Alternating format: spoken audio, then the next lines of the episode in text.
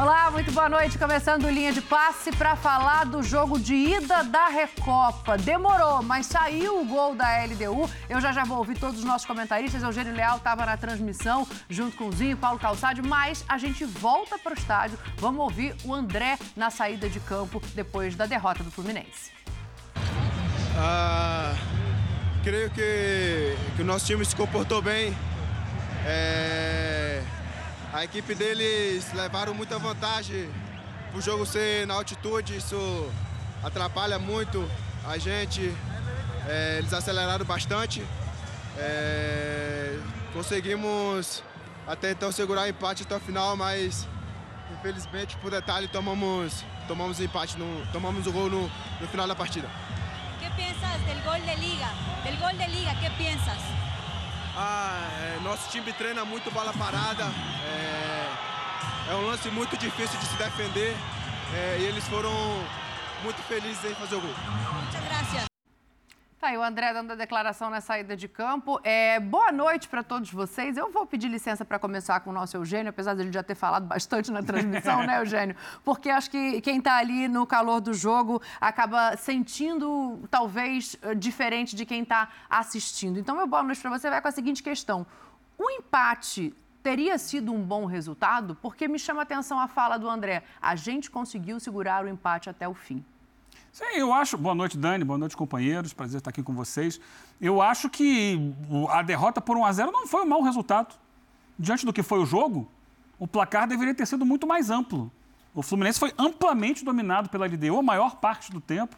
A partir ali da metade do segundo tempo, o jogo deu uma assim, clareada um pouco, houve um pouco mais de espaço depois das substituições, mas a LDU massacrou o Fluminense que não conseguia sair jogando. O primeiro tempo inteiro, o Fluminense passou do meio-campo uma vez no lançamento do Marcelo para o Cano, no lance do, do pênalti ali discutido se foi ou não foi. O árbitro foi para o VAR e ele não deu. É, fora isso, foi um monte de finalização da LDU, uma atrás da outra.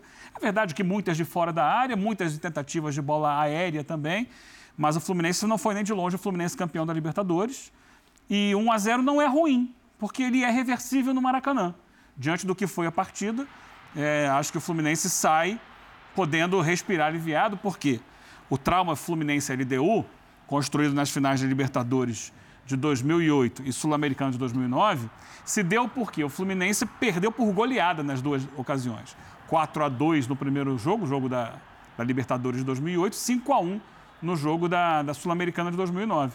E mesmo vencendo no Maracanã, o Fluminense não conseguiu, naquelas ocasiões, reverter.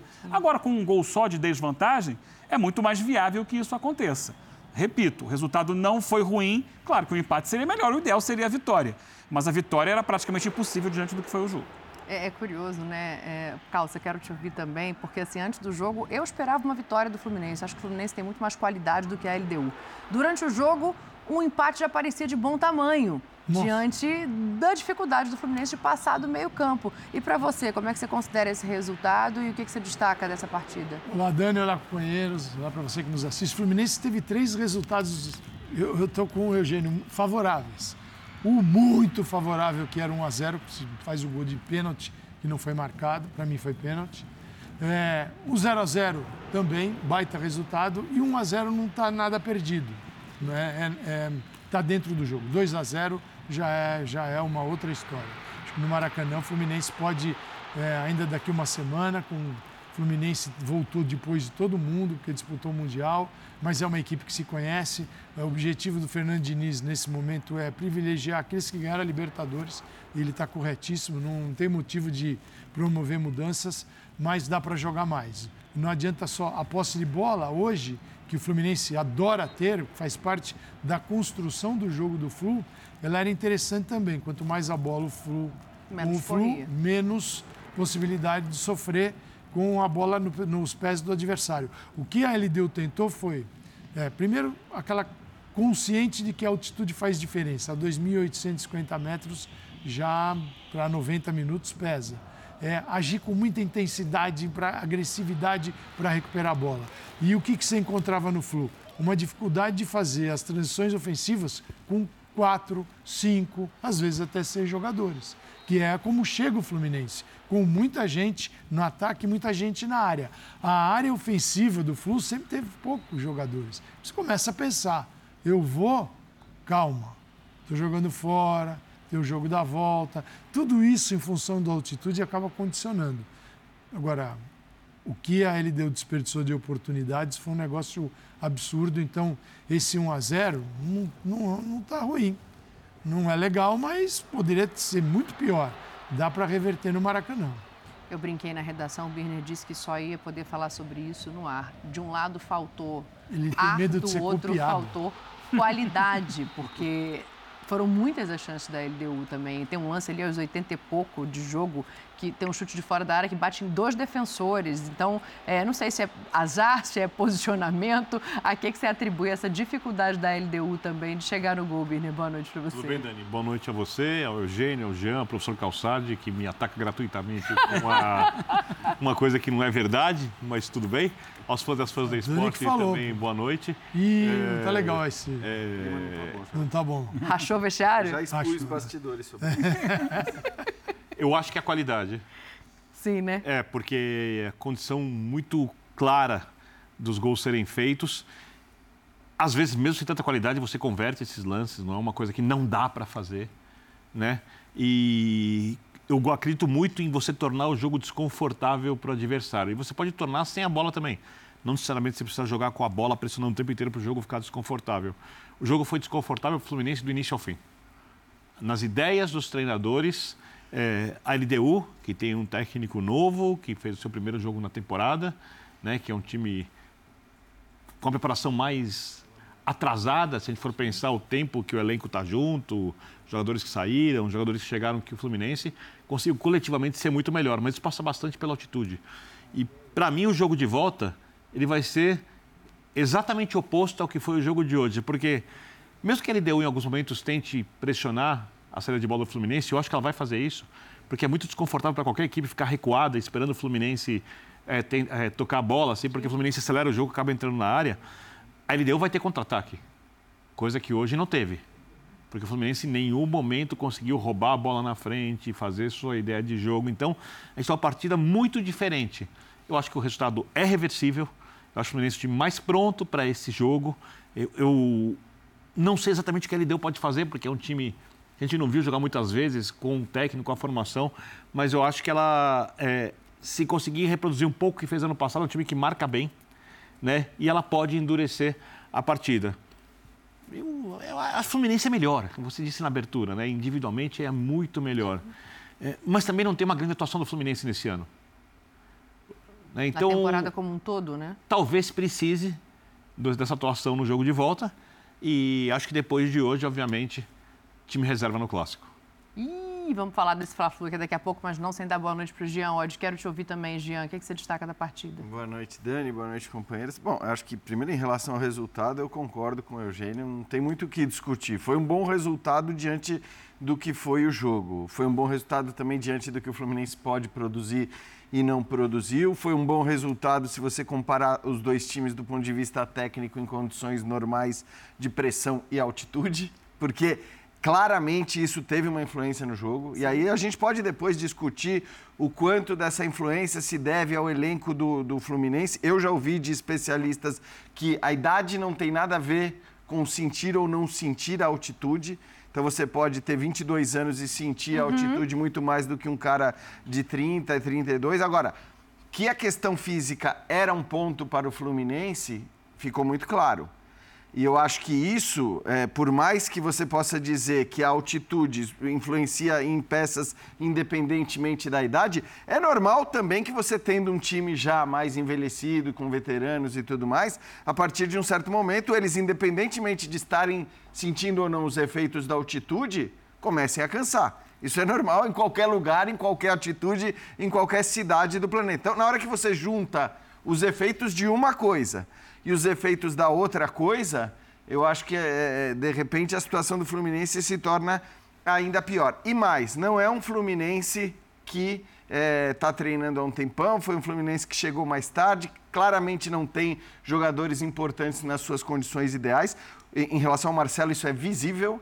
E hoje nem tinha o Samuel Xavier, que não viajou. Então... Exato. É, o, não tinha o John Kennedy também, que é importante, tem juventude e tudo mais. Assim, o Marcelo, claro, saiu cedo e, como disse bem o Eugênio, foi o cara responsável pelo principal lance do Fluminense no, Sim, no primeiro tempo.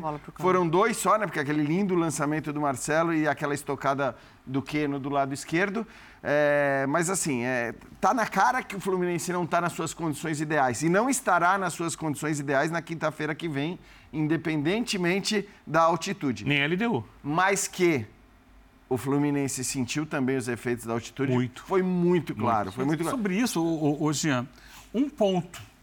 Eu não sou especialista no assunto, mas a gente vive futebol dia a dia e acompanha os procedimentos logísticos das equipes que vão jogar na altitude. Normalmente, o que se faz é viaja na última hora antes do jogo. É isso que quase todo mundo faz. Porque a partir de um certo... Ou chega muito antes, o que nem sempre permite-se o É, calendário, o que se né? Que eu já ouvi de médicos, de especialistas, é o seguinte: ou você chega três semanas antes para adaptar completamente o seu organismo, ou você tenta retardar ao máximo chegar em cima da hora. O Fluminense chegou segunda-feira.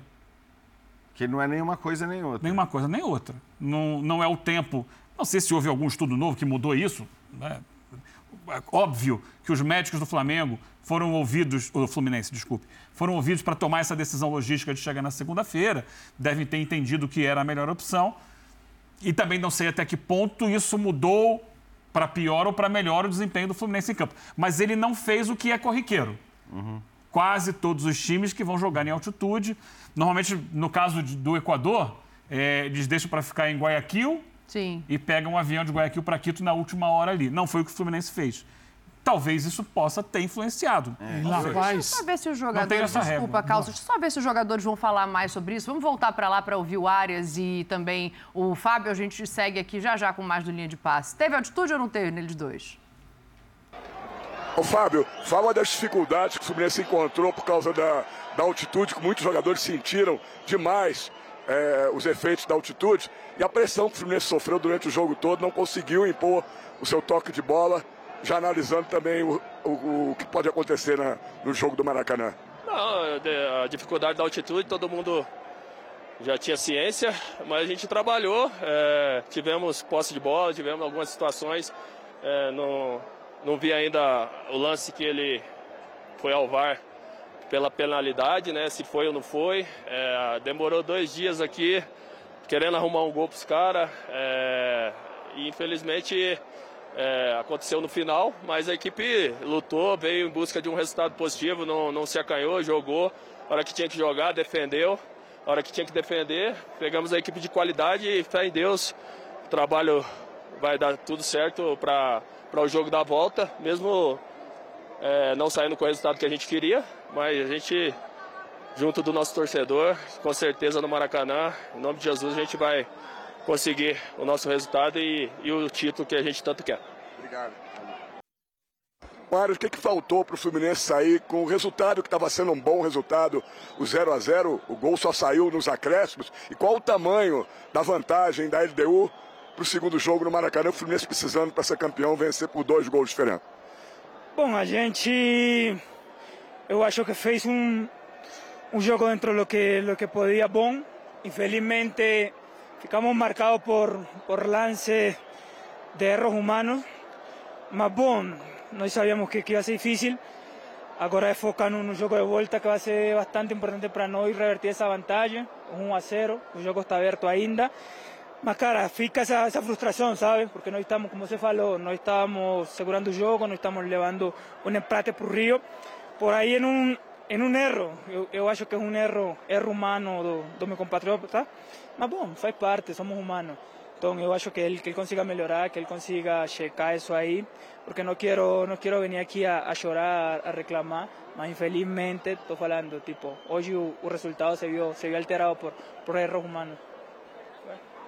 Bom, a gente já vai entrar nos lances polêmicos aqui da partida, olhar esse gol validado no final, o pênalti não marcado para o Fluminense no começo. Eu quero só passar a palavra para o Calçado que queria colocar alguma coisa, mas eu queria já fazer uma provocação aqui para vocês. É, eu fico muito com a sensação, Calça, de que o empate era uma estratégia. Porque quem tem a bola e não passa da linha do meio-campo e não oferece o contra-ataque, não tem que correr para trás na altitude. Uhum. Com um time um pouco mais velho, por mais que o Jean já tenha dito que não faz tanta diferença. Eu não acredito Mas nisso. faz do ponto de vista de cansaço. O Birner já discordou. Quero te ouvir também. Sim, para mim, com certeza, o, o Fernando Diniz não armou é, uma ideia, criou uma ideia de jogo e que ela não foi executada pelo time. Nossa, que surpresa, o time fez tudo diferente. Acredito que o que nós vimos em campo é parte do que o Fernando Diniz bolou, que é. Mas o que, que ele bolou? Ser bombardeado? Não. É, ficar um pouco mais baixo com todos os jogadores para sair na velocidade. Ele está fora de casa, ele tem velocidade. A, a inversão do Marcelo para o Cano foi um- uma bola longa, uma diagonal maravilhosa, que o Cano sofre o pênalti. Isso poderia ter alterado muito a partida. É, agora, o chegar na segunda-feira, como falou o Eugênio, acho que em função dos 2.850 metros e não 3.600 de La Paz, 4.000 em Oruro, o Fluminense falou, acho que dá para fazer um meio termo. Você acha que o Fluminense É desprezou é uma- um pouquinho Não, a atitude? Talvez ele acreditou que não numa adaptação, você não vai se adaptar em dois dias, Claro. mas que poderia, de alguma forma, porque é seguinte, era negociável. Você, você poderia favorecê-lo de alguma maneira chegar antes. Mas Foi uma isso a- não- estratégia idêntica à da final da Copa de Libertadores de 2008.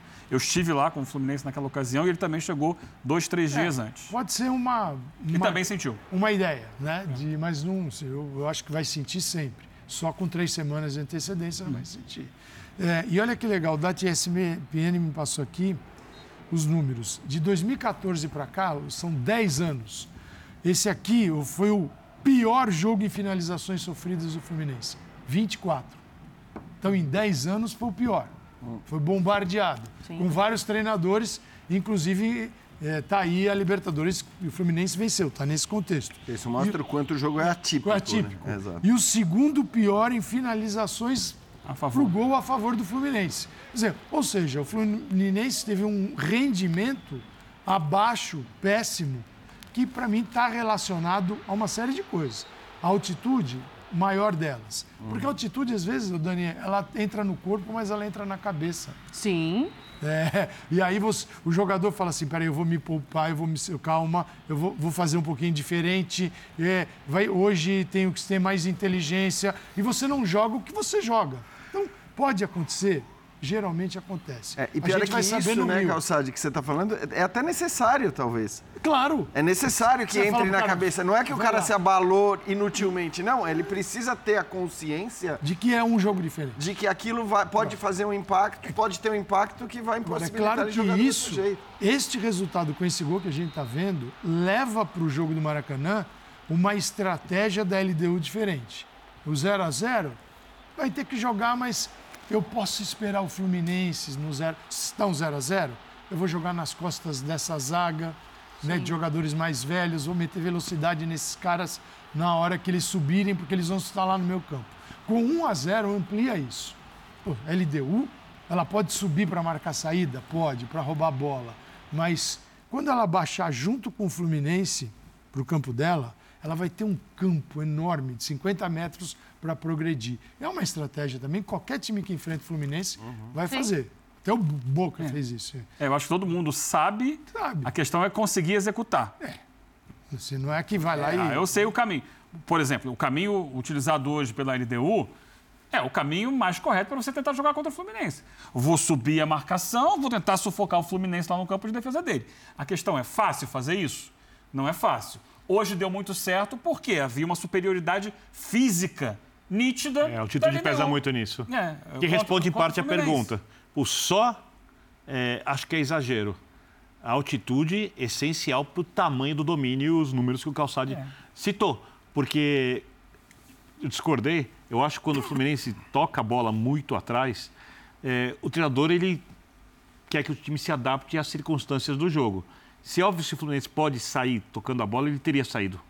Talvez não com tantos jogadores. Mas é o que ele tenta fazer. Já costuma. chegaram? A questão é que Então. ele não consegue fazer. Ah, então peraí, ó. A gente vai começar a esclarecer algumas dúvidas agora. Entrevista coletiva ao vivo para você. Opa. Fernando Diniz e Felipe Melo falam aqui no Linha de Passo. Já já a gente volta aos comentários.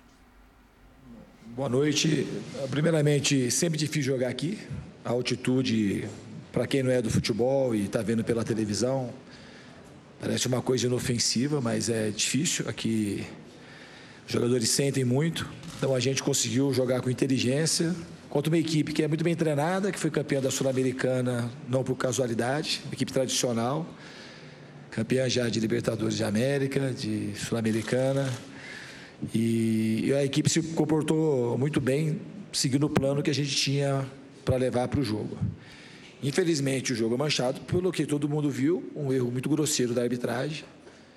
A gente sabe que medidas vão ser tomadas, porque não pode ficar assim, porque é, é diferente você ter que interpretar um lance. O lance do pênalti não tem interpretação. O do impedimento tem interpretação, inclusive a falta que ele deu tem interpretação. Que ele conseguiu achar uma falta que ninguém tinha reclamado, que o jogador foi, levantou o braço para proteger o rosto, bateu na mão, ele deu a falta que originou o gol.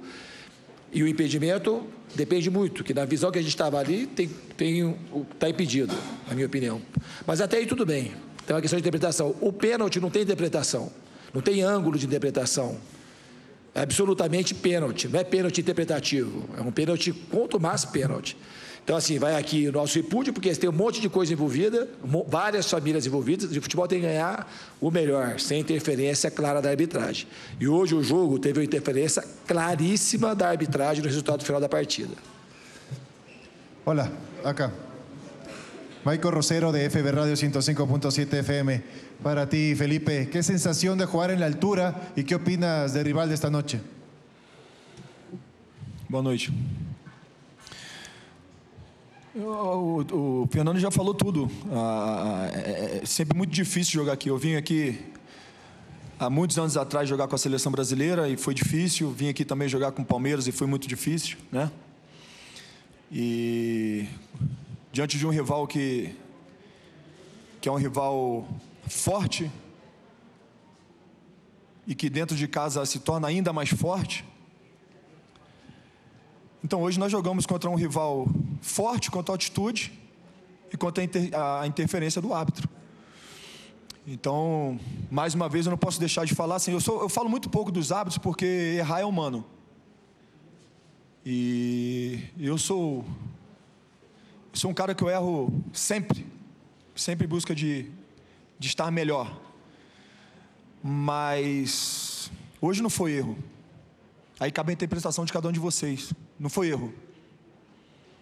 Então a gente sai com uma sensação aqui amarga, mas entendendo que já temos que trabalhar, porque temos o jogo da volta no Maracanã e não tenho as dúvidas de que a nossa torcida vai fazer aquilo que fez ano passado lotando o Maracanã e no Maracanã nós somos ainda mais fortes.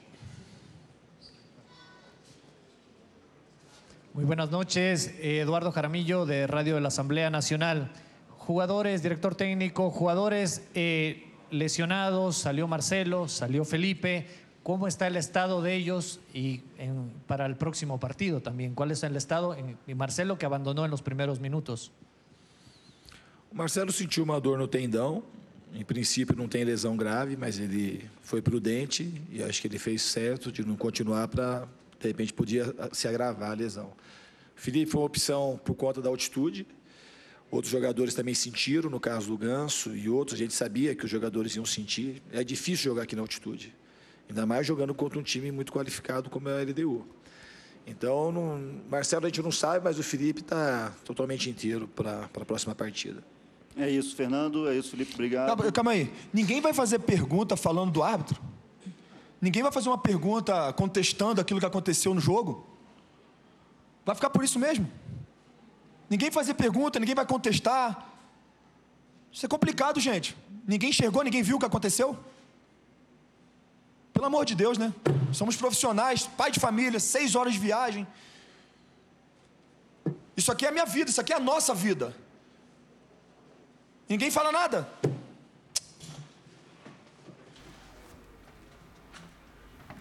É, rapaz. Felipe Melo claramente chateado desde o momento que senta para dar a entrevista, poucas perguntas na coletiva e ele, ao final, falando da arbitragem. A gente retoma daqui a pouco o raciocínio Sim. do jogo, porque diante do que diz o Felipe, eu acho que né, se torna inevitável que a gente vá exatamente para esses pontos. A gente tem um pênalti que não foi marcado, o árbitro de campo é chamado ao VAR e não marca o pênalti a favor do Fluminense. E no final, um gol é validado também no VAR por uma distância milimétrica. Vamos colocar para a gente começar a analisar aqui, então, no linha de passe. Olha aí, ó. Primeiro, o comecinho do jogo, né? O lançamento do Marcelo, que a gente já citou aqui. E o possível pênalti, vou colocar assim, para mim foi pênalti. Para mim tem uma carga ali grande nas costas, mas uh, nas costas do cano. É, Calça, eu vou começar ouvindo você. Você é, acha que é pênalti? Pênalti, pelo seguinte. Esse tipo de contato, se eu estou parado aqui ao lado de Jean Oddi e dou uma cutucadinha nele assim, ele com os dois pés parados aqui no, no, no estúdio, o Jean Oddi não sai do lugar. É porque eu tô Agora, pesado. Não, né, não, mas ele em velocidade máxima que ele puder correr, com um pé só fixado, não dois, você corre, você põe um pé e depois põe o outro, né? Quando você dá uma cutucada assim, o cara vai longe. Isso é do árbitro, sabe isso. O VAR sabe e chamou. Aí o árbitro teve a cara de pau de mandar seguir o lance. É, aí eu quero, assim, o que eu penso, no, penso sobre a arbitragem na América do Sul, hoje eu tenho a convicção a cada jogo ela se fortalece, é o seguinte, é, o Brasil tem, o Brasil está ganhando, né? Está ganhando tudo na América do Sul, ganhou as últimas Libertadores. Isso pode levar os cartolas a uma certa zona de conforto de não encher o saco do Alejandro Domingues. O Brasil tem com o Edinaldo ir com a galera que disputa a Libertadores falar o seguinte: olha, a gente está ganhando a Libertadores, os nossos times têm mais investimento, mas nós não estamos com os olhos fechados. Tudo bem, porque isso aqui não pode acontecer. Tá? Isso é óbvio, é óbvio que foi falta. E o sujeito teve a cara de pau de no VAR falar que não foi nada. Então, para mim, sempre é um prenúncio do que vem pela frente. Então precisa chegar na, na Comebol e falar assim, olha, não tem otário aqui, não tem trouxa, ok? A gente está ganhando, podemos levar mais dois brasileiros para a final, mas quando um jogador em velocidade máxima, que ele estava em velocidade máxima, o máximo que o cano poderia correr, um toque, você manda o cara longe. E o cara foi longe. E foi, foi, foi pênalti. Alguém discorda? O Eugênio já falou durante a transmissão, né, Eugênio? Você o chamou a atenção. Chamou a atenção. É, pra, porque eu acho que assim, no primeiro momento a gente olha muito o pé. Se o goleiro toca o pé do cano ou se o, o próprio defensor calça o cano o de cano, alguma, o, o cano é maneira. tocado, o cano cai com muita dor no pé. Ele cai com dor no pé, mas para mim o que é mais claro é, é, o toque por cima, que o Eugênio rapidamente chamou na transmissão. Mas fiquem à vontade, vocês dois. Não, eu concordo que foi pênalti, é... mas não concordo com o Felipe na questão intencional. Por exemplo, tem um lance que não é pênalti, não é pênalti, que o Felipe cabeceia a bola no próprio braço. Na maldade o juiz marca aquele pênalti. Exatamente. Hoje em dia. Na maldade o juiz marca. Então, eu posso achar que a arbitragem foi ruim, eu discordo desse lance. Eu, ao contrário do que os juiz colegas viu disseram. bola no braço? O VAR, o VAR chamou para O ver. VAR chamou. Ele observou, podia ter chamado o juiz para fazer. Aquela bate É, na... O outro lance, Ele, ela bate ele não na viu, cabeça né? Ele não mão. viu, né? Podia ficar com aquela balela de que o braço está aberto, Só ampliando que- espaço, toda aquela só- bobagem. Só tudo que é o seguinte, né? Ele não marcou esse lance do Felipe Sim. depois desta obra aqui, né? É. Essa aqui pesa na outra decisão. Fala assim, eu já, o serviço está grande Não, demais, não, a, gente, a, gente, a gente já viu arbitragens que pareceram bem direcionadas, marcam sem dó. Marcam, inclusive, para irritar o outro time, para criar um resultado maior, para ter uma vantagem maior para ganhar o campeonato, porque a partir do momento que se diz que o árbitro está direcionando uma arbitragem, é para fazer a LDU campeã. E eu não acho que essa foi a questão do jogo de hoje. Eu acho que o árbitro apitou mal nesse lance. E acho mais do que isso, ao contrário de vocês, eu acho que só o lance desse pênalti não ter sido marcado, independentemente da LDU ter jogado muito mais que o Fluminense, ter massacrado, torna o resultado injusto. Não. Injusto. Foi muito pouco. Mas é o seguinte, mas é isso.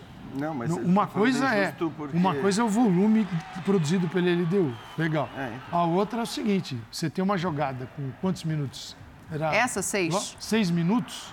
Isso aqui condiciona. Isso aqui é, muda o jogo. E se eu não É, estou assim, enganada, muda o ele poderia Aí ser não- expulso aí, também, não é eh, isso? É, foi o que o Simon falou. O Simon falou. Porque não tem disputa da bola, quer dizer, você está evitando o jogador de entrar na área com a bola dominada não para fazer bola o gol. não- Não, tá distante. até não sei, quer dizer, a gente pode até olhar o- se o toque é antes ou depois, vamos olhar agora. dele tocar na bola. Não, É é antes. é É antes. antes. É antes, claramente antes dele tocar na bola. Então ele tinha a chance de, de fazer o gol, até concluindo de uma outra maneira, né? Se livrando do goleiro, eventualmente, enfim. Eu, eu, mas eu, eu tô com o Birner nessa em relação a. O a- toque na bola é em função do desequilíbrio produzido Exato, pelo toque, exato, pelo, pelo exato. empurrão do adversário. Agora, é, eu, eu tô com o Birner em relação a, assim, a- acho que todos nós concordamos que foi pênalti. E para mim, sobretudo, que depois de chamado, o árbitro manter a sua decisão de campo é, parece ser muito uma, uma questão muito mais pessoal dele do que má intenção de, ah, vou prejudicar o Fluminense porque estou aqui para prejudicar o Fluminense, que foi claramente o que, o que insinuou o Felipe Melo. Se ele quisesse prejudicar o Fluminense, como disse o Birner, ele teria marcado o pênalti do Felipe Melo, que não foi. Também Não foi. acho que não foi. Mas quantas vezes a gente já não viu pênaltis similares, ainda que absurdos, serem marcados dessa maneira? Já viu. Então, se o cara está mal intencionado, ele vai fazer isso. O que eu acho é que, nesse caso, ele tomou uma decisão em campo, o árbitro de vídeo chama ele para dar uma olhada e aí ele fala: não, não. Ba- Bate no peito e vai Eu dizer. vi e tal, Eu vi, eu reta." acertei, eu vou manter a minha decisão. Por que eu estou dizendo isso? Porque esse tipo de lance, na Premier League, o VAR não chama. E aí você pode gostar, não gostar. Eu gosto, eu gosto do VAR que, que não se mete no jogo, que se mete no jogo o mínimo possível. Eu adoro o VAR, mas eu, Entende que é interpretativo. porque no- na, na Premier League o que acontece é, eles consideram que esses toques por cima, a, a, a interpretação sobre a intensidade ou não para derrubar o jogador é do árbitro dentro de campo. E não há imagem de vídeo depois que possa te dar mais elementos do que a sensação que você teve dentro de E vou, ma- campo. e vou mais longe, Jean. Eu acho que se na versão inglesa do linha de passe, talvez os quem faz os nossos papéis discordasse que isso foi pênalti. Então, mas eu... Porque é a maneira como vê futebol. Mas pra mim é pênalti, tá? Pra deixar bem claro. É, mas- senão mas é eu acho que descolar da cabe uma- realidade também, né? Porque assim, a gente está num cenário sul-americano onde isto é exato, marcado exato, exato. constantemente. Exato. Então acho que a gente não pode É o seguinte, pensar com a é, cabeça Eu- da Premier Eu só não League. concordo com o Felipe quando ele vai para a coletiva dizer que não foi um erro. Ou seja, sugerir que foi intencional. Ah, sim, sim. Mas é isso... Aí ele, ele passa. Depois ele fica revoltado porque ele fica esperando que alguém levante a bola para ele cortar de novo em cima da arbitragem. E deve estar irritado também com o carrinho do jogador adversário que toma cartão amarelo, que Uhum. ele pode ter achado que era para vermelho.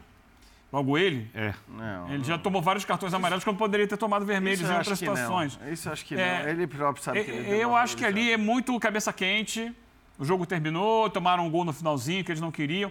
Porque, com tudo, e todos aqui são unânimes na, na ideia de que foi pênalti, ainda assim, o que o jogo mostrou, não dá para o Fluminense reclamar da arbitragem. Sim. Não, eu acho que dá. Não dá. E ficou Eu acho que só dá. nisso. Eu acho que são coisas diferentes. Eu acho que dá. Amplamente Eu dominado acho que são e coisas superado. Mas a arbitragem é uma São outra coisas coisa. diferentes. Você não pode ser punido por um erro da arbitragem em função do bombardeio que você tomou, fala assim, aqui tá, a arbitragem Sim. fez justiça ao placar que a incompetência dentro de campo não conseguiu marcar. Então. Agora, Tem eu- tem incompetência dele deu na finalização. entender- Nós concordamos que foi pênalti, Claro. mas não é um lance é, que você pode cravar que está totalmente errado. O, o, o Odd acabou de falar aqui. Não, Ó, para Premier mim, pra mim não tá tem- totalmente o- errado. o- Em qualquer liga do mundo, pelo seguinte, eu, eu, sou, entendo, eu, eu sou o cano. A minha leitura é O exatamente Cano- igual à sua. O Cano, em algum momento, a caminho do gol, infringiu alguma coisa da regra, tentou alguma artimanha, além de tentar marcar o gol? Não. Não. O marcador, longe da bola, tenta usar algo que não faz parte. Do que é jogo. punível, que é o braço. Então, e esta ação, desculpa, eu não posso transferir para o atacante um erro que é do marcador dele. O Cano, se o Cano dá uma- um tapa nele, opa, ele tentou algo que está fora do conjunto das, do, do que é aceito no futebol, ele tentou aquela ação para fazer o gol. O Cano apenas vai na direção do gol para tentar chutar e marcar, e quem não consegue disputar a bola resolve usar outro artifício, que é fora da regra do jogo. É, mas Ou melhor, é que a tentativa- prevista na Mas aí regra, cabe- mas assim, é punível. Cabe ao árbitro interpretar Não, esse não, contato. porque. Existe o contato Agora, no esporte. Não, só quer dizer que não, É. se não eu concordo parece que eu que marcaria é o normal.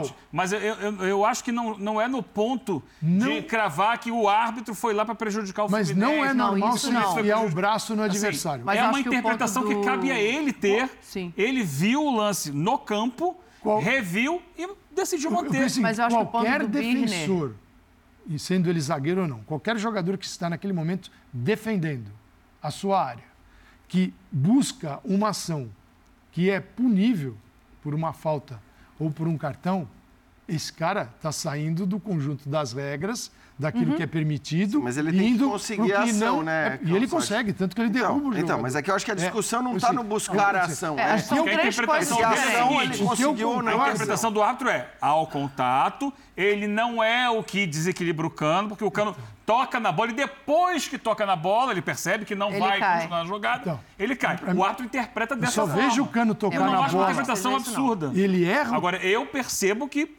o toque desequilibrou o cano. O toque desequilibra e ele chuta mal a bola para o lado. Se desequilibra Fala, do gente, cano eu quero inteiro, voltar no ele mete essa bola porque eu no acho gol. que tem três coisas aqui para serem debatidas, além da- de ser ou não ah, interpretativo e do Felipe Melo, que é o mas, do mas também Mas concordo fala, com eles que o VAR ele, ele é, a- pratica uma intervenção no futebol que não é na sua, da, da ele sua deveria- Constituição. que ele deveria E é o fazer. seguinte, a Constituição do VAR diz que é aquilo que o árbitro, resumindo, aquilo que o árbitro não viu. O árbitro está olhando o lance, é o único lance para ele olhar no jogo. não é uma falta viu. que aconteceu aqui. Ele viu e aconteceu interpretou. no campo de visão. E ele tomou a decisão. Aham. Só que no, no momento que o VAR chama, é o seguinte. Você errou. Você tem que olhar para aquilo que aconteceu e não falar assim, ah, isso aí eu já decidi, é, foi pênalti, mas eu não marquei, não vou marcar. É, é que Acho que a gente vai ter amanhã o, o áudio do VAR, ou É. então talvez até ainda É, hoje, para ver É. a conversa deles. Até ali porque o é. árbitro fala com ele. Enfim, eu acho que para mim, acho que a gente já deixou claro em relação Eu a- quero voltar num ponto com o, o, Birner o que aqui, que eu quero cada um pensa sobre, sobre o lance ser ou não interpretativo ou a interpretação do árbitro poder ser considerada e, e você não precisar ou não do VAR. Acho que cada um tem uma ideia a respeito também da intervenção ou não do VAR. Não vou ficar aqui, até porque não quero ficar defendendo a ideia de que não houve pênalti. Sim, sim, Não sim. é o que eu quero. Eu, eu só entendo que, de fato, em um ambiente em que você. E que não é o ambiente do futebol sul-americano, você está perfeito em relação a isso, Dani. Num ambiente em que você acha que o VAR só pode e só deve ser utilizado em casos onde não haja a menor margem de dúvida sobre um lance ser ou não interpretativo, talvez eh, o árbitro não fosse chamado eh, num lance como, Como esse. esse. Agora, eu acho que a questão de justiça ou injustiça, e, e aí eu, eu concordo com, com o Eugênio, que é claro que a derrota não vem por causa da arbitragem, ou que é, o Fluminense... Não, a arbitragem é parte da derrota. Não, tudo Discordo. bem. Então, Até segunda é ordem que, é assim, aí tem uma questão semântica que você... Eu discordo completamente de você. E eu de você sabe disso há muito que tempo. é o da justiça e injustiça. Cada um usa a justiça e injustiça eh, e, e faz avaliação sobre justiça e injustiça de acordo com aquilo que... Acha que o Fluminense foi incompetente Não. no jogo, por isso a derrota é Eu- justa? Eu acho, pra mim, justiça ou injustiça, quando eu avalio, mas isso é um, é um critério meu e pode Claro, ser diferente. não tem verdade absoluta, nem Quando minha, nem eu sua. avalio a- a- se um resultado foi justo ou injusto, eu avalio o quê, primordialmente? O quanto um time produziu para conseguir aquele resultado, se aquele resultado é fruto de um merecimento pela produção dentro de campo ou não. Isso, para mim, é justiça ou injustiça. Mereceu ganhar? Jogou para ganhar e ganhou? Justo. Não jogou para ganhar e ganhou? Injusto, achou uma bola no fim, tomou uma pressão absurda e fez um golzinho é, no fim, independentemente de erros de arbitragem, para mim é injusto. Mas é um, é um critério que eu uso para definir justo ou injusto. Então, para você, tá justo ah, diante do que foi o cenário do Isso, jogo. para mim, o resultado é um resultado justo. Eu acho O que resultado nessa eu justo tô seria com uma vitória maior dele. É, exato. Eu acho que mais. nessa eu tô com o Birner, porque se você ignora um pênalti não marcado com, quem sabe, um jogador a menos pro lado do adversário e 1 a 0 no placar, isso muda a história Assim, do eu, eu vou, eu vou usar todo o raciocínio do Jean para concluir de um jeito diferente. Produção, não sei o quê. Ah, o, a LDU foi mais competente coletivamente, a LDU soube usar a atitude, a LDU criou muito mais chances, a LDU podia ter feito 3, 4 gols, a LDU teve volume de jogo, o Fluminense não conseguiu jogar, a LDU foi incompetente na finalização. Exatamente. E Tem aí, também, isso também faz parte da produtividade Também. do jogo. E a arbitragem, até a segunda ordem, mudou o resultado do É jogo. que eu uso para O Fluminense, eu posso dizer que o Fluminense foi usa. muito. Que a LDU Eu foi uso o muito termo melhor. legal ou ilegal, regular ou irregular. Eu acho que assim, foi dentro da legalidade, foi ilegal, foi irregular. Quer dizer, você feriu regras. é, ok, agora, a produção. O futebol é construção e conclusão. Até porque você nunca sabe o quanto um erro de arbitragem Perfeito. vai influenciar Concordo. no resto do jogo. Você, Ah, nunca, você não pode falo, é pegar um segunda pênalti ordem. e dizer, opa, um gol aqui, Injusto- ganhou 1 a 0 1 a 1 Injusto não para é mim é assim. o árbitro. Não é vai saber. matemática. Vai até exato. segunda ordem. Injusto para mim é o árbitro. Uma vez que foi ao VAR, observar um pênalti e não marcar. Isso é injusto. Sim. É, agora, quando a gente usa o termo justiça para um time que tem um grande volume e para outro que se defendeu maior parte do jogo, é, eu retiro do jogo a possibilidade de uma equipe entrar em campo para se defender. E, mas Então, é legítimo. é. Um time pode entrar em campo É uma ideia. apenas para se É uma defender. ideia. eu Não, não. gosto? Não gosto. Mas eu, eu admito Ah, não, que não, é. mas Mas é da equipe, do eu gosto. Porém, equipe, não. o seguinte, o, Vo- o Fluminense entrou para se defender hoje, não para tacar como Fluminense, para ter posse, para ficar ali no, no enrolation, porque vamos tentar levar o melhor Eu resultado. discordo, eu não, Rio eu de não entendi Janeiro. dessa forma. Também acho que não. Ah, eu- essa posse inócua de 66%. Sabe por quê? Eu- Eu entendo tempo. que o Fluminense tentou e não conseguiu jogar. Mas- o Fluminense sucumbiu à marcação Mas se ele avançada tivesse LDU. ele teria colocado no campo ofensivo dentro da área a quantidade de jogadores Que que, ele coloca em colocar. todos os jogos. Não, não, Mas não, ele não que hoje ele não de trás. conseguiu. Então ele não, Não, tentou. não. Quando Então ele não consegue vejo- sair de trás, ele não consegue colocar. Ele tem uma, ele tem uma, não, mas ele, ele- Para sair de trás, eu não posso, Não, não. eu não posso sair de trás. Sim, quando eu- todos os times quando saem de trás, eles saem com 3, 3-1 ou 3-2. Sim. Significa que tem cinco lá na frente. Tá, mas se você tem. Né? Se quando você, você tem. tem 7, Só que quando significa você que tem você não 7, tem. 8 do time adversário marcando a sua saída de bola. não, não, não. É, você, você Ou, ou você faz, ou você faz a ligação direta, que Você o Fluminense nunca, não faz. você nunca vai sair. Ou você vai trazer Não, gente para ter a superioridade Você nunca numérica. vai sair, você sempre vai sair inferioridade numérica. Se você, se vocês querem- quiser sair com mais jogadores que o adversário, o adversário leva oito, você bota teu time aqui atrás. Os times que fazem o que o Fluminense faz sempre saem com menos jogadores. O Fluminense Por quê? tem um- Porque ele joga três ou quatro, ou às vezes cinco, na última linha do adversário e sai com os três mais dois. Mas você está, você está desprezando a segunda ideia de quando não consegue sair. Ele tem Keno de um lado, Áreas do outro, e o Cano, que é um centroavante rápido. Toca a bola atrás. pá, pá. Quando não consegue sair, se não, atrai o adversário para gerar espaço para o contra-ataque. Então a ideia era chamar o adversário e usar a velocidade de alguns desses Mas- jogadores cada vez muito. mas- e ele não conseguiu fazer Mas- isso. Mas a gente está Para mim, o pensando, grande erro é esse. A gente está pensando só Para no não ter que correr para trás, como a Dani disse o tempo inteiro. A gente está Então, pensando só é. no Fluminense, fazendo a transição em velocidade, Então, recuperando a bola no campo dele. Eu estou falando é do Fluminense que, com sua posse de bola, que foi gigante. Vai Deixa eu avançando ver no aqui. campo com essa Exatamente. bola. É por isso Vai que eu acho ganhando- que ele foi Exatamente. achando que um É, não, não empate foi era um absurdo. Vai ganhando metros com a sua posse. Exatamente. E é Vai ele faz ganhando sempre. e vai subindo. Faz sempre. Hoje não fez. Hoje não fez. Hoje não, Não conseguiu, conseguiu. fazer. Não tô- conseguiu porque ele não Ele subiu. foi- com a- Ele não Não conseguiu. foi. Eu entendo que não- ele foi impedido de fazer isso. Ah, e aí não. tem um problema sério Não se do agrupou. Fluminense para a temporada. Mas por que não Que, é, conseguiu, que é gente? quem faz a Qual saída é? de jogo. Quem que segurou esses jogadores? Os jogadores da LDU que não, subiram, marcaram não. com Quem intensidade. segurou esses jogadores foi a cabeça dos jogadores do Fluminense, que não tiveram, altitude. é, não Até por tiveram medo. altitude, o Mas- medo e tal. Porque é o Quem, seguinte, quem saía sempre com a bola no Fluminense ano passado? É, Era do Fábio para quem? Pro Nino. Pro Nino Sim. que não tá mais. Pro Nino. O Nino tem uma qualidade técnica bem superior ao Thiago Santos. Com certeza. Com dois minutos, o Thiago Santos quase faz um gol contra. Sim. É, e É, não e- conseguia acertar passe, sair de uma forma é, ativa da defesa para o ataque. O que, que você faz?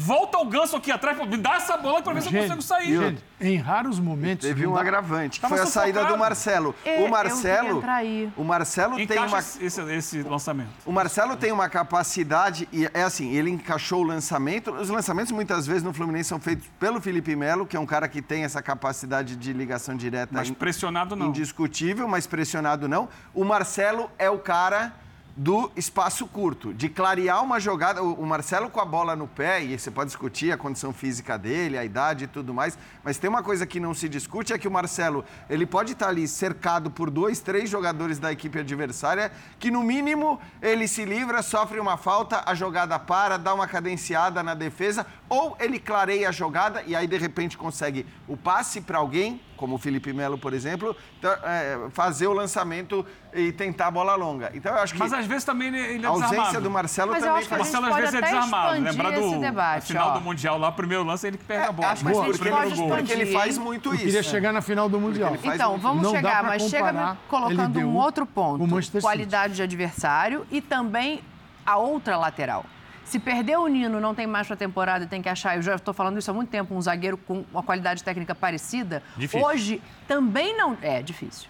Hoje também não tinha o Samuel Xavier, que é um outro tipo de característica, mas que é uma segurança dentro desse É um esquema escape. do Diniz. É um Ele é mais um escape. escape do que Na o... minha visão, não foi isso que deixou, botou o Fluminense lá no fundo Também acho do que campo. não. Os laterais. No segundo Porque, tempo... Senão, o time que contratou, o que contratou, está na mão de dois laterais, ou um lateral. Bom ponto. Não pode.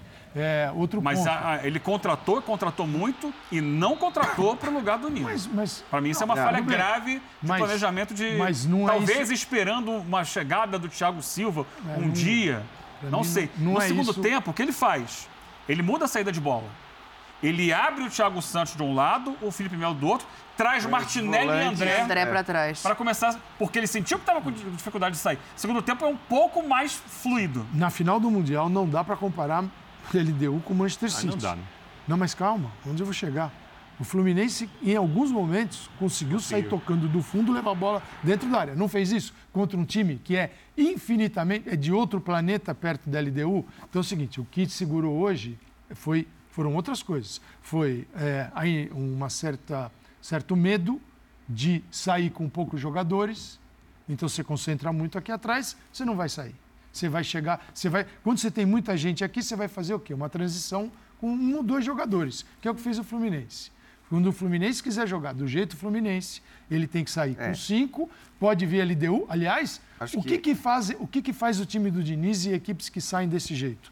Quando chega assim, está ali no meio de campo, percebe que as coisas não estão como eles gostariam, porque a saída de bola do fundo não é por uma questão estética, não é pela beleza, é porque você, você toca a bola Chama no goleiro, você a- toca a bola no Fábio, o adversário vem. Brrr, que delícia. O adversário vem aqui, aí você vence a linha de marcação e tem o campo para jogar. É o que o Fluminense faz. O problema é que ele não venceu a linha de, la- de Não- marcação hoje. Não venceu porque. Que era- Nem por baixo, nem tentou por cima. Na minha Não, visão, por duas se questões. posicionou mal. Então. Porque é o seguinte, marcado, o Fluminense já foi por outros times. Sim, no exato. LDU, Inclusive com não é o mais- primeiro Mas eu time acho- que veio marcar a saída É, de mas bola eu acho que tem do dois Fluminense. pontos aí, Calçado. Primeiro que te- teve eh, momentos do jogo, era impressionante, que o, a LDU... Desnível físico. Pri- Então, o desnível físico... E por conta do desnível físico... Gera inibição, Ah, ninguém não, sabe. e a própria LDU, eh, ela tava com sete, oito caras. Sete, oito Ah, jogadores abafando. marcando. Assim, não existia um espaço em que... o- E aí, o que eu acho que talvez tenha Que é faltado... maravilhoso. Isso gerou a bola do Marcelo pro, pro Pois é. Pro então, Cano. tudo bem, mas você está citando. Né? É, mas Sim, era, mas é, mas só era, essa. Mas foi mas só era essa, isso que eu ia é. falar. Uma. Foi só uma. vezes. Foi só uma, porque você tem o Cano, o Keno e, e o Arias. Você tem dois jogadores com muita velocidade pelos lados que poderiam ter se posicionado, e aí eu concordo com você, que poderiam ter se posicionado para receber esse tipo de bola. E o Fluminense abusar da bola longa, que não é o que normalmente ele faz, mas a gente está falando. Acho que os jogadores desde- não ficam mais confortáveis quando eles precisam abusar desse tipo de jogada. mas o, adaptar. o Arias sem ninguém perto, ele perde metade da capacidade que ele tem de se movimentar e chegar para dar o passe em outros E no jogadores. Maracanã vai ser mas, pior, hein? Mas, assim, o jogo Será? era. um- O jogo, a gente está falando aqui desde o começo do programa o quanto o jogo era atípico. Por, Sim. uma, por uma série Eu não de acho que no Maracanã vai ser pior. Eu Eles acho vão que esse era o jogo da Eu LDU. também Sim. acho. Quem que joga, quem está na altitude, você tá, você tá, quando você baixa pro, ao nível do mar, a tua condição física ela é extraordinária. Quem sai do nível do mar e vai para altitude perde. Quem sai da altitude e vem para o nível do mar ganha. Ah, calçado, Então uma é qualidade seguinte, técnica você não ganha no nível do Perfeito. mar, não. E hoje a quantidade de Tá. gol que a LDU perdeu foi é tipo a seguinte, falta de qualidade. É, se a pressão, se o ganho físico, se a superioridade física da LDU gerou problemas, esta superioridade continuará existindo no Maracanã, fisicamente falando. A média de idade do Fluminense hoje era de 32,4. A LDU, 27,9. Faz uma baita diferença. Time reserva O que eu quero dizer é o seguinte: a LDU não perde jogando no Repito. Maracanã. O Flu perde na altitude. Então, a LDU vai correr como hoje. Então, assim, o Flu estará liberado para fazer seu jogo, com certeza, sem amarras da altitude. Porém, se a LDU, se, es- se esta pressão na saída foi o grande problema do Flu, ela pode ser exercida novamente. Ela pode. Se for a LDU É, mas, estratégia. não, não, tem não, mas aí diferenças. Fluminense não vai ter a, Eu acho praticamente impossível ter você ter- que você... Eu acho diferente. Eu acho Tem impossível uma- você uma ter um questão- jogo com a quantidade de chances que a LDU teve no Rio de Tem Janeiro. uma questão que não é altitude, impossível. mas que é climática. Lá a temperatura estava na casa de 10, 9 graus. No Rio vai estar acima de 25. Vai. E Vai. isso dificulta também você manter essa pressão por tanto tempo. Eu estava lembrando aqui, Fluminense e Internacional, semifinal de Libertadores. Jogo do Beira Rio, o Inter joga meia hora assim, sufocando o Fluminense. Primeira meia hora de jogo, não deixou o Fluminense jogar. Só que depois de 30 minutos, ele não aguentou manter essa pressão, ele foi recuando, recuando, cedendo espaço, e aí o Fluminense aos poucos foi entrando no jogo, acabou virando no segundo tempo.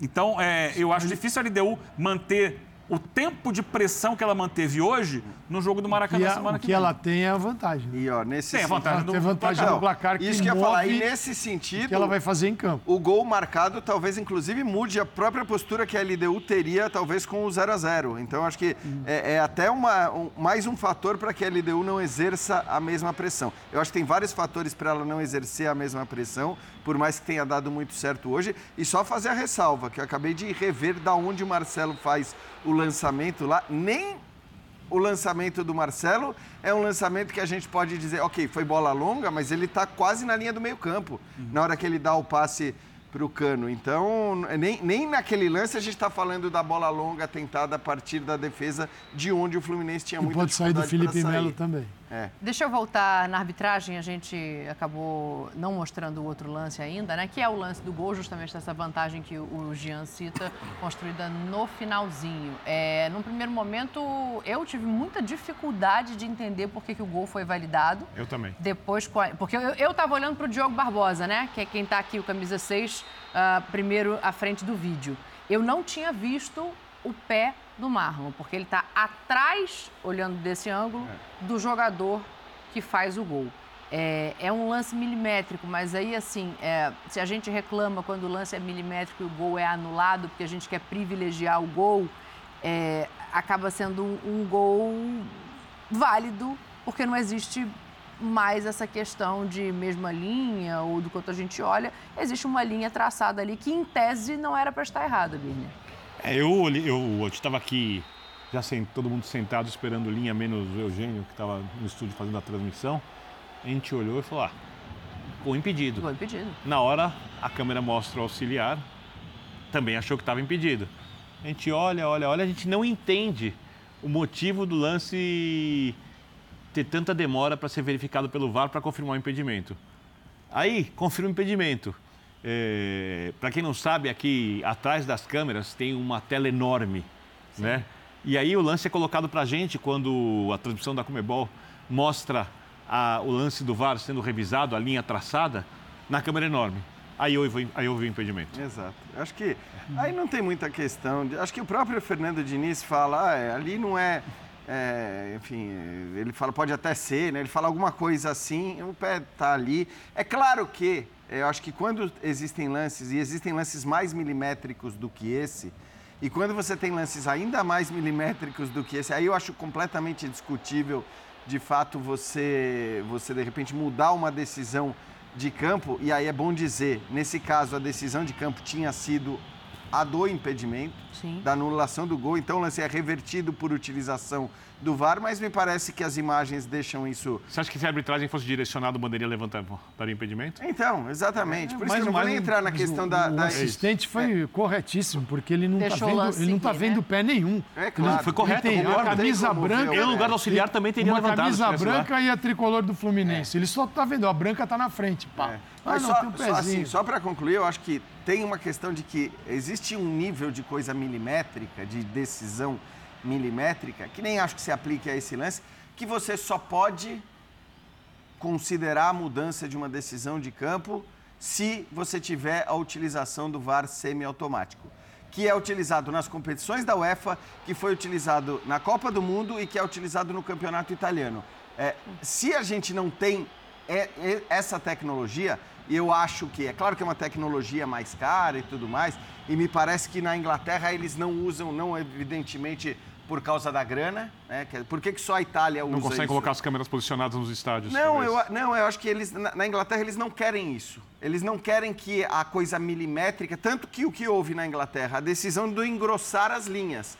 Engrossar as linhas para você privilegiar o gol. Para você partir daquele princípio de que existe a mesma linha. Exato. E eles engrossaram as linhas. E até a imperfeição dessas análises, porque as análises totalmente perfeitas, vara, Exato. vara assim que não erra. hum, Exato. isso. Quando você traça uma linha É. milimétrica. É, Não mu- há segurança total. Não há segurança total. Agora, se você tem a tecnologia do, do, do semiautomático. E é pouquíssimo usado o- o- esse recurso do, do VAR com as linhas na Premier League. Pouquíssimo usado. É, eles não, na verdade, eles não, eles nem mostram, né, as tais das linhas. É engraçado que eles chegaram a mostrar e depois pararam de mostrar. Mas o meu ponto é, até por como é a nossa cultura aqui de discussão da arbitragem num nível muito maior do que é na Inglaterra, é, eu acho que a gente precisaria e a Comebol tem dinheiro para isso. A gente poderia ter a tecnologia que é utilizada pela UEFA na Champions League, na Liga Europa, na Conference League, que é a tecnologia do impedimento do, do VAR semiautomático. Que aí tudo bem, você pode errar? Pode. Você pode errar se você errar o momento em que você congela o, o lançamento que, do, do A jogador. escolha do frame. A escolha do É, frame mas está dando é, passe. essa, mas... qualquer, assim, melhorar a tecnologia significa melhorar a captação de imagens. E aí começam os problemas nos estádios. Sim, primeiro é um problema de alguém decidir gastar dinheiro. Tá. Depois é como ter isso em todos os estádios. Porque a, qualidade de imagens é, assim, é diferente. Uma final, por exemplo, uma final de, de Libertadores tem o triplo, às vezes até mais câmeras, quatro vezes mais do que um jogo como esse. Então você tem imagens que vão te deixar o teu VAR, olha que VAR maravilhoso. E imagens bem ruizinhas que você torce para que o VAR tenha acertado. Depende do estádio também, né? É. Você tem Olha, jogos em estádios disso. menores, Eu- que não tem lugar para você Não posicionar as câmeras. O-. Eu só, não, eu só não curto as comparações com a Premier League pelo seguinte: a cultura do futebol É na totalmente Inglaterra diferente, não é tem uma. como você fazer A essa cultura do futebol na América do Sul no- e, na- e no Brasil é outra, é, é outra coisa Mauro Naves, que, o tornam quase outro esporte. É isso. Porque se você botar assim esta, esta posição inglesa para administrar aqui a Comebol, os caras vão pirar. E se vierem para o Brasil, eles vão se matar. Então é o seguinte, é muito fácil. Ah, lá a eles gente fazem teve isso. essa- A, Não, gente teve isso no é Campeonato. Paulista há muitos anos. Os árbitros. A gente trouxe o árbitro inglês, agora eu não me Era o lembro. Graham Não. Paul? É, Vieram, alguns vieram. alguns árbitros do exterior e os caras Um ali deles- acostumados com os jogadores. O cara ali apita, o jogador baixa a cabeça. Um tá? deles eu Deixa eu estava. exemplificar Eu tava, eu tava na beira do gramado, Ah. num deles, como repórter, num jogo aqui na ESPN, transmitido pela ESPN. Eu não sei se era o alemão, o húngaro, o que, que é. É, seguinte, saiu uma confusão bem ali do meu lado onde eu estava. O árbitro, ele não conseguiu entrar na roda da confusão. Ele estava tentando penetrar na confusão, chegar na confusão, adentrar ao recinto da confusão, ele não conseguiu. Nem isso. Tamanho a distância né, entre o que é o jogo aqui e o que é o jogo que eles apitam lá. Lá, as confusões, o cara chega tal. Aqui, ele não conseguiu chegar na confusão. A gente tem Então, mais uma entrevista é, para falar é sobre outro isso. mundo. É No outro beira do gramado ali, diga. é, o inglês, ao contrário do que você gosta, Calçade, é o que menos olha para a regra do papel para interpretá-la com a frieza. O inglês valoriza muito mais a cultura de futebol mais do que secular, de 1872, ali não sei o quê, muito mais do que a regra no papel literal. Desde que os 20 aceitem essa interpretação. Eu tá preciso ótimo. voltar para o Fluminense. Chega Só de falar de futebol inglês. Olha aqui, não é na beira do campo, não, é na zona mista. O Marlon conversou com o Cícero Melo e um tom bem parecido com o do Felipe. O Fluminense sai derrotado aqui no primeiro jogo, suportou a pressão. É, Roubado, derrotado não. Derrotado é, é diferente de quando se tem jogo, o jogo flui, é, é distinto. O Fluminense hoje foi roubado. Isso foi nítido. O jogo jogado foi equilibrado, mas a arbitragem é um desastre. Então são coisas que a gente tem que ressaltar. Peço até desculpa de interromper, tá? o que, que vocês reclamam basicamente da arbitragem do colombiano Andrés Rojas? No lance da falta, se eu não estou equivocado, antes, o que, que aconteceu? Teve um escanteio pra gente, que eles não deram. Depois a gente rouba a bola. Eles vão. O tiro de meta, eles cobram outra- vez.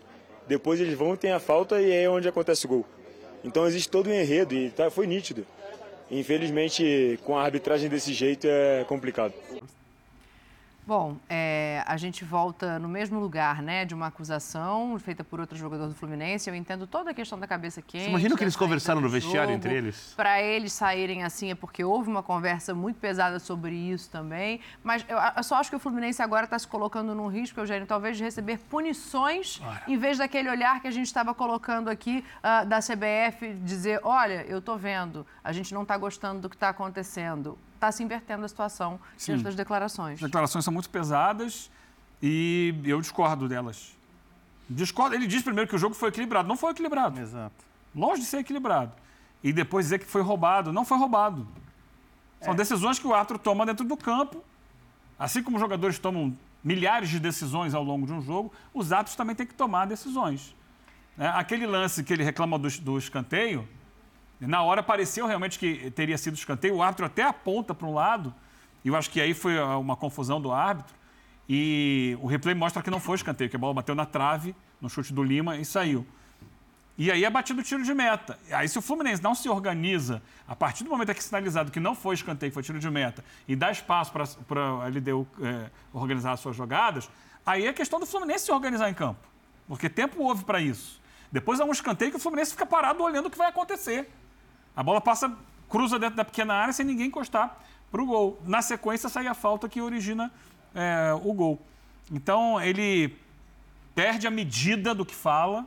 Ele pode até reclamar, achar que foi prejudicado, mas usar a expressão roubado é, junto com uma expressão jogo equilibrado, Equilibrado, ele está fora da realidade. Eu acho que foi. assim, é importante, é assim, o, o- o- acho que é menos nocivo para o Fluminense, pelo menos, o fato desse jogo ter sido totalmente atípico. Porque uma coisa que acontece muito no Brasil é uma direção, uma comissão técnica e às vezes até o grupo de jogadores quererem mascarar eh, os seus problemas, os seus defeitos, eh, o seu jogo ruim com a questão da arbitragem. A gente teve um exemplo muito claro no último Campeonato Brasileiro. O Textor está até agora contratando consultoria da China, da França, de não sei aonde, para tentar provar um negócio que nem a própria torcida se convence muito. Dizer, por que, que os jogadores hoje são chamados, e aí eu não estou nem concordando com o termo, mas hum, são chamados de pipoqueiros, de não sei o quê. O, o Botafogo comete tantos erros durante o seu campeonato brasileiro, a sua reta final de campeonato brasileiro, e o seu presidente resolve que vai chamar uma consultoria para montar um relatório ali, é, é, é o choro com grife no fim, né? O que eu estou querendo dizer com isso? Muitas vezes, quando você eh, faz isso, você está tirando o foco do que precisa ser resolvido, do que é menos nocivo no caso do Fluminense porque esse jogo foi muito atípico. Sim. Não é que a gente possa listar um monte de defeitos que o Fluminense tem. Não. O Fluminense teve um monte de problemas nesse jogo. Mas é um jogo em condições tão adversas, tão específicas, seja pela altitude, eh, seja pelo, pelo, pelo fato do Fluminense ter acabado de voltar, pela escalação que entrou em campo e tudo mais, que acho que esse não é um problema. Mas essa questão de tentar mascarar ou esconder os seus erros olhando única e exclusivamente para a arbitragem, acho que é um problema também muito característico do nosso futebol. Quando você fala do jogo atípico, o Data SPN manda aqui, Matheus Carreira, a média de ações do Fluminense em, em jogos da Comebol eh, na Libertadores foi de 44,2%. Nesse jogo foi de 25,2%. É, é óbvio que o Fluminense, tanto na Libertadores quanto no jogo de volta, perdendo ou ganhando jogos, ele vai ter mais ações no ataque, vai ter mais tempo de certeza. bola ofensivo e tal. É o jogo atípico. Exato. É um jogo atípico, é um jogo diferente e, aí, isso tem muito a ver com a pensando altitude como nisso, A gente chega no que você colocou já duas vezes, o Fla-Flu. Tem um Fla-Flu no meio do caminho, né? É, eu entendo, obviamente, seu ponto de vista de poupar todo mundo, recuperar esses jogadores para um enfrentamento que vale um título. Mas eu também pondero, e aí não sei se por ver muito de perto o Fla-Flu, assim como o Eugênio a vida inteira, o peso de um Fla-Flu. Não, primeira fase de estadual. Não dá. Não tem. Porque assim. Eu entendo o peso, mas não dá. Todo mundo entende o peso dos um clássicos, peso o Fla-Flu, Fla-Flu. como tem do- do- dos, dos clássicos em São Paulo, e eu estou muito com o Birner nessa, porque se fosse numa outra condição, o Fluminense vai ter a oportunidade de jogar contra o Flamengo, se tudo der certo, claro. daqui a pouquinho. Na reta final do estadual, na, reta semifinal, do campeonato na final. estadual. Até- a gente pode até olhar para o cenário do Rio de Janeiro e dizer que o normal é uma final acontecendo entre essas duas equipes. Né? Porque um ficando em primeiro, o outro ficando em segundo, o normal é que a gente acabe tendo uma decisão no Fla-Flu. E aí é aquilo, aí o peso é enorme, você junta a questão do clássico com a taça valendo e vai se lembrar muito do que foi a final do último campeonato carioca, que foi um roteiro espetacular para o torcedor do Fluminense, mas nesse caso eu, eu tô com o Birner, assim, pô, vale uma taça, Jean, por mais que não seja assim, a taça mais importante. Do jeito bem frio. Frio. É, a pergunta vale para o Diniz, ele já deve ter a resposta. Sim. Vale para os jogadores e principalmente para a torcida do Fluminense. Eles preferem diminuir consideravelmente a chance de ganhar a Recopa para ter mais chance de enfrentar o, o Flamengo, que tem mais jogadores melhores que o Fluminense. quer tudo, Birner. O Quer tudo, não quer- não quer desculpa. Não, tudo bem. Mas a O vida não é assim. torcedor quer que jogue Realmente, contra é o assim. Flamengo, que vença o clássico e vai embalado pro jogo de volta. Sabe, acho qual é o grande problema Ou ele prefere aumentar a chance de ganhar a Recopa e depois eu levar o que Flamengo questão, lá na frente. a questão não é nem é, você cansar o time domingo para o jogo de quinta-feira. Até porque tem uma distância aí razoável entre um jogo e outro. O Fluminense fez hoje a quarta partida apenas com o seu time titular na temporada. O time não está cansado, não está desgastado. Eu acho que é muito difícil você cobrar desses jogadores que estiveram em campo hoje um bom desempenho contra o Flamengo domingo. Eu inverto a situação. É para você entrar com o time mais competitivo contra o Flamengo, você não pode entrar com esses jogadores que estão totalmente esgotados fisicamente e psicologicamente. Eu falei em time provado. reserva, eu não falei em time misto. Não, eu tô Ele colocando... pra mudar o time inteiro. Não, não, mas É, o que o, Eugênio está que falando que é, é melhor para o Fluminense, até do ponto de vista da competitividade, não ter os caras que jogaram como Mas eu titulares. entendi E que o Eugênio escalaria um time misto. no- o melhor time Você- possível, que não é tirar todos os você jogadores. pode ver uma posição ou outra em que há uma distância muito grande técnica entre o titular e o reserva, e você pode ver a condição desse cara e tentar escalar. Mas o Fluminense tem jogado o campeonato estadual quase todo com o time alternativo. Acho E que- olha, o time que entrou em campo no sábado contra o Madureira, tem Terãs, o Douglas Costa que entrou hoje no jogo, John Kennedy. o Lele que entrou Renato no jogo, Augusto. Renato John Augusto. Kennedy, Renato Augusto. Não, e mais, É. e mais, Eugênio. Tem Por mais um vai. ponto. Eu concordo muito com a sua avaliação. Eu, eu acho que você tem que também. Eu também acho que você tem que priorizar o jogo da taça. E tem mais. Na hora que o Fluminense entra em campo com um time que o torcedor dos- das duas equipes vai bater o olho e vai falar: hum, é um mistão do Fluminense, hein? Você automaticamente muda. já joga uma responsabilidade pro adversário. Você se perder, ninguém vai dizer, nossa, perdeu do Flamengo, hein, com o time reserva. Poxa, você está perdendo do, do melhor elenco da América do Sul com o seu time reserva ou com o seu time misto. Claro, a não ser que o que não pode acontecer, evidentemente, é você Uma tomar uma, goleada. uma goleada Eu histórica. só e lamento tal, a Férez ter marcado esse jogo isso eu já entre as. Isso não tem a menor Pois é. condição. Olha, Podia marcar eu um jogo com time pequeno. Sim, o Fecha aí, Calça, O Fluminense chegou a um ponto muito importante da vida dele, que é ganhar a primeira Libertadores. A missão agora é permanecer para os demais, para a sua torcida, para os seus e para os outros, como um time capaz de reconquistar, de ganhar uma, cada nova... vez mais o Exatamente. maior do Central Eu faço parte deste contexto aqui de vocês, tá legal? O Palmeiras chegou e ficou lá, o Flamengo está lá, é, o Fluminense tem essa, eu acho que ele tem essa intenção. Não aquele time que ganhou uma Libertadores, depois venderam todos os jogadores e ele desapareceu e daqui 15 anos ele vai tentar outra vez. Não, ele reforçou aquela mesma equipe para ficar neste ambiente, neste cenário. Então é importante ganhar a Recopa. o clássico, amigo. Pois você se De maneira muito direta, você você jogaria com um time totalmente modificado? Eu jogaria o máximo possível, faria tudo para ganhar a Recopa. E você, Dani? Tudo. O Você clássico. que conhece o peso do O Fla-Flu. Também, ele botou uma, uma E o condição Flamengo interessante perdeu a Recopa. Na última vez que disputou, o Flamengo perdeu a Recopa. No Maracanã. Então, A resposta seria eu, ganhar a Recopa eu que o Flamengo Fluminense, não ganhou. Aumentar a chance Eu vou de ganhar. ganhar a Recopa. Claro. É, é que o torcedor quer tudo. O torcedor quer botar o time misto, vencer o Flamengo e ganhar a Recopa. Você é candidata a algum cargo político? É Ou você vai responder? Eu tô querendo saber, né? Porque você tá respondendo sem Eu tenho que responder. fazer intervalo. Dá. Na volta a gente vai falar do Se Corinthians. você é candidata a vera- a vereadora, deputada, eu pensei em votar em você. E é por isso que Tá contratou um outro time agora, para jogar nessa situação.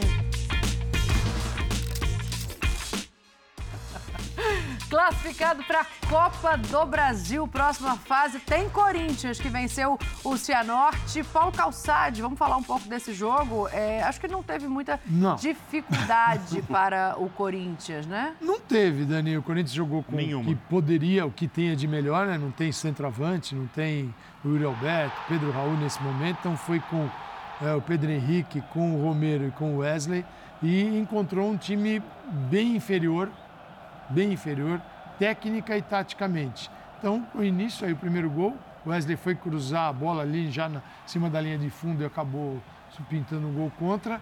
Foi um jogador bem agressivo pelo lado esquerdo, criou várias jogadas, como a gente está vendo.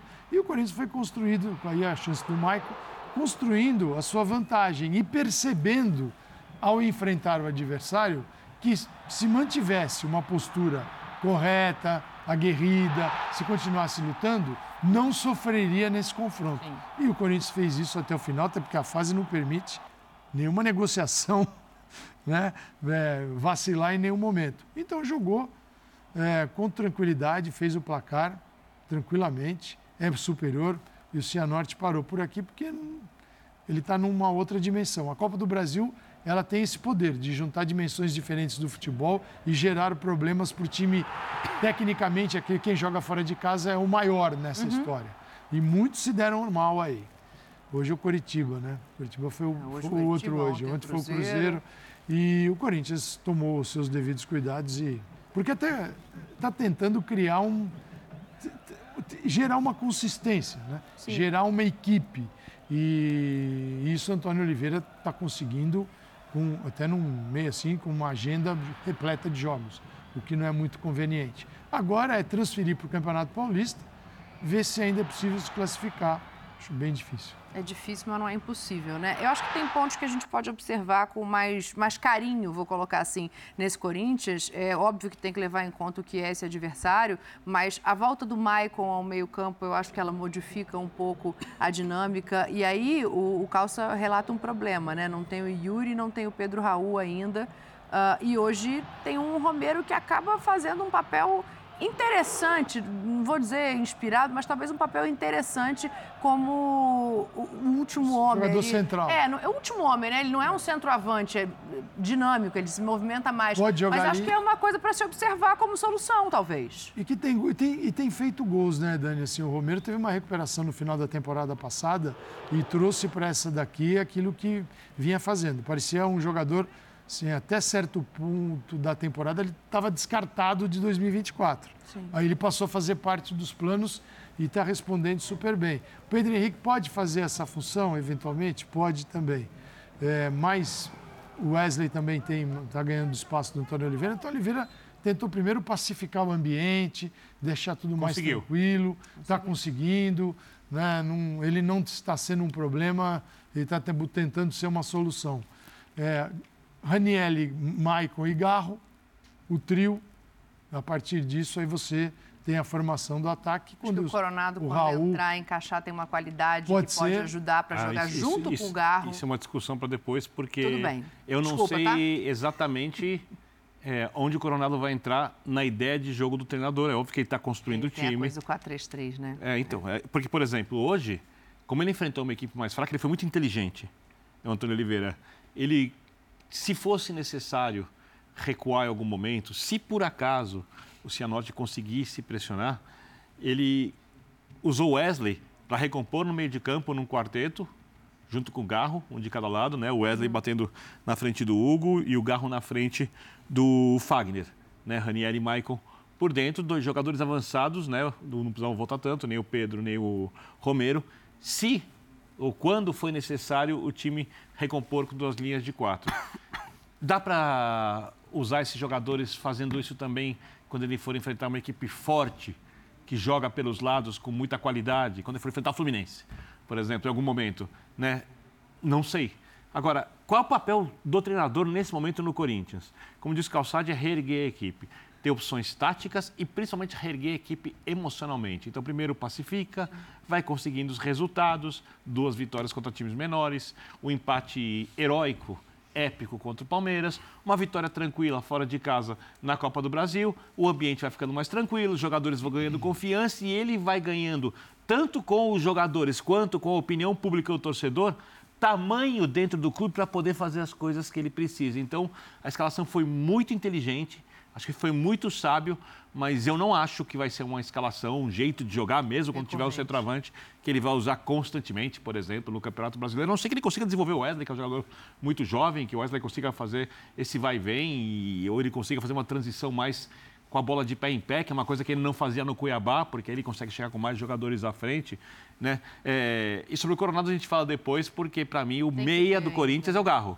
É, mas eu, eu não excluo Então, a possibilidade vamos- dos vamos dois ver. jogarem juntos. Mas tá bom, a gente fala isso depois. Quero ouvir Eugênio e Jean Outro ainda dia. sobre esse jogo de hoje. É, eu, eu vou ter que passar a minha vez, porque eu não vi o jogo. Eu tava no Sim. jogo do Fluminense, então complet- fiz aqui o abre o jogo, depois o jogo. Ah, você já Agora- estava no ar desde antes, é, então, verdade. é, não tive como eu ver o jogo do Corinthians. Trabalha, não é que nem você que chega aqui para apresentar. pá. Meu Tô brincando. caiu. Tô brincando. Sobre esse jogo tem que tá passar. rachado. Assim, É o, o Antônio Oliveira agora ele tinha prioridades que não é ficar pensando em como ele vai enfrentar o Flamengo, Exato. ou o Fluminense, ou o Palmeiras. Pela né? sorte dele. coisa né? mais urgente. Ele né? tem coisas urgentes. Ah, Obviamente, a, avançar na Copa do Brasil, a gente já viu muita zebra acontecer, não só a zebra de ontem com o Cruzeiro, do Coritiba, mas eh, todo ano você tem algumas zebras nas primeiras fases. Então, era importante para ele, para além da, da pacificação, de acalmar, de, de tornar o ambiente ainda melhor, porque ele está invicto, né, com três vitórias eh, e um empate que teve um sabor talvez de uma vitória mais gostosa do que as outras vitórias.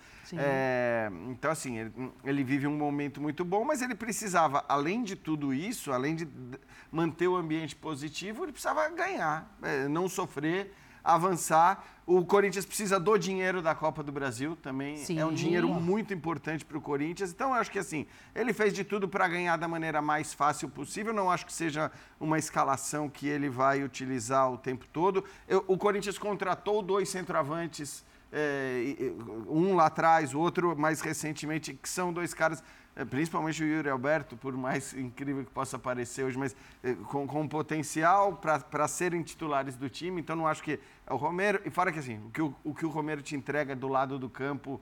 é, Na É difícil alguém que entregue, até porque você tem no meninos combate. ali, né? Exato. O Wesley, o Pedro Henrique. E ele ainda faz os gols, né? Então, assim, mesmo jogando do lado, ele faz os gols, dá o combate e tal. Então, eu Ah, acho mas que eu assim, digo, Uma eu correção. digo como solução para enquanto pra não hoje. tem os dois Exato, mesmo. Perfeito. Uma correção sobre. Falei da campanha do Antônio Oliveira. Ele não enfrentou duas equipes pequenas antes de enfrentar o Palmeiras. Uma das equipes que ele enfrentou, Palmeiras. lembra aqui? Portuguesa. Que, se não é um gigante do futebol brasileiro, está muito longe de ser uma equipe pequena também, independentemente da fase que tem vivido há muito tempo depois daquilo que aconteceu da queda do rebaixamento, do rebaixamento agora- na época do Fluminense. E agora polêmica. espera para saber esse Corinthians se vai enfrentar Olaria ou São Bernardo. Tem uma coisa que você pode ajudar mesmo sem ter visto a partida de hoje, porque eu acho que vai fazer parte da dinâmica desse Corinthians, que é a defesa, né? É, o Antônio tem colocado ali algumas vezes três zagueiros, muito se fala em ter mais um lateral esquerdo para ajudar nessa movimentação. Você enxerga uma temporada com três zagueiros ou você acha que precisa desse lateral esquerdo Eu acho que para tem que fechar dar o um tempo elenco? para firmar a- as ideias dele. Eu acho que ele chegou muito apagando incêndio, entendendo o que podia fazer. é, e e vai, ele vai evoluir, vai ver o Gustavo Henrique ganhando ritmo, o que, que ele vai conseguir. O Caetano chegou a fazer ali, né, um, um terceiro zagueiro dublê de lateral esquerdo. Será que essa ideia pode ser desenvolvida ou não? Porque aí você coloca alguém pelo, pelo- pode colocar mais um pelo corredor que avance. Eu acho que é, é- é muito cedo, é um trabalho muito embrionário ainda para a gente determinar o, o caminho que ele vai tomar. É como disse aqui o Birner, é ir apagando os incêndios, contornando as situações, as crises, e aí, conforme o time for conseguindo se estabilizar, ele vai naturalmente vendo o que dá certo o que não deu certo. E trabalho, sim, condicionado ao calendário doido, que ele joga na quinta, ele está fora de São Paulo, ele vai voltar amanhã. Sim. Então, amanhã, sexta, você não vai colocar jogadores para treinar, isso é recuperação. Sábado é um treinamento condicionado à recuperação ainda. E joga no domingo. Domingo, então, é o que, que Antônio Oliveira fará entre um, um jogo e outro? Absolutamente nada. Nada. Nada que faça a equipe evoluir. Uma coisinha no sábado, bem levezinha, não como o time precisa. Então, ainda repito, assim, assim, o ideal para o Corinthians é se- livrar o quanto antes do Paulistão É, para só tem a treinar da Copa do do Brasil, Brasil. Mas é se livrar, pra, porque é o seguinte, né? Fica pensando muito na Copa do Brasil 2025. Você continua com essa ideia de que para o Corinthians é melhor, pronto, pensando na temporada, É, ser mas- eliminado. Mas o Corinthians precisa da Copa do Brasil de 2025. Precisa, e precisa ficar também é, é, não sofrendo no Campeonato Brasileiro. É, mas eu... Porque se começa a sofrer, aí dança Antônio Oliveira, Mas- mas você- dança todo mundo. Mas essa, essa questão que a gente está colocando, que o Birner colocou e eu concordei com ele, de você ir contor- contornando as crises, ela sofre um baque quando não classifica no, no Campeonato crise acabou. Paulista. Pode- ela ela pode ser interessante para desenvolver a equipe, ter ali uma espécie Em termos de uma crise- intertemporada, Não, em termos mas de vai crise, gerar uma não, cobrança. A crise já de crise, a crise de não classificação, ela já foi absorvida. De, de demissão do Mano e uma leitura correta da tabela é falar, tá muito difícil. Se não classificar com É, o mas time quando- em mas ascensão, quando vem a eliminação, não. Mas se ganhar o jogo, não classifica. Aí, aí, jogos. depende Calma, dos resultados, Calçade. peraí, peraí. Se ganhar fazer tudo muito e não nacional. Deixa eu, só, classificar... deixa eu só terminar. Se ganhar tudo e não classificar, tô a de acordo, crise mas- já aconteceu. A bomba já explodiu. Vai Mano embora, vem Antônio Oliveira e a chance de classificar é pequena. Essa é a crise. Só que a crise agora, ele está saindo da crise com boas atuações. Então, não se classificar melhorando o rendimento não é uma grande crise. Calma. Vai ter um estilhaço, é, hein? É, Sempre estilhaço. volta Entra nas estilhaço. oitavas e É, mas, pau ó, do Bragantino. primeiro, a crise vem todinha. Eu não... não, Aí não... a crise vem. É o melhor o seguinte, a crise já passou. Não, mas eu- eu acho que- cri- eu não- Criaram mas, ô, uma nova nas oitavas. Depende, eu acho que eu, eu, eu entendo o que Não você está falando. Bragantino. Não, eu entendo o que você está falando. Se o Corinthians ganhar todos os jogos daqui para frente e não se classificar, Bom, você vai dizer. mas se bom, ganhar, o classifica. Peraí, que a Concordo vai com ser você, tem que fazer Como, intervalo. como eu sou um cara que eu acho que treinador. intervalo? Você treinador. vai parar nossa Não, discussão outra- agora, é e isso? outra, boas Não, vamos fazer o atuações seguinte, no plural. Agora você parar essa discussão, discutindo, Não, não, não. Mas vai Boa, o Corinthians perto Tá do cortando que essa era, discussão agora. Está extraordinário. Essa- Ele só você não teve cinco derrotas. Com a Santa, é só o Corinthians. como Você, visitante. continuar, vem aqui Santo André e Ponte Preta recebem em casa, ganhar os três jogos, terminar classifica. Classifica, discussão. mas- mas Boa por isso noite, não senhores. Você combinou com os adversários. Você combinou com os outros três do grupo. Saúde e paz a todos e a todas, a gente vai continuar aqui. Acabou já? Eu tô tentando convencer o professor.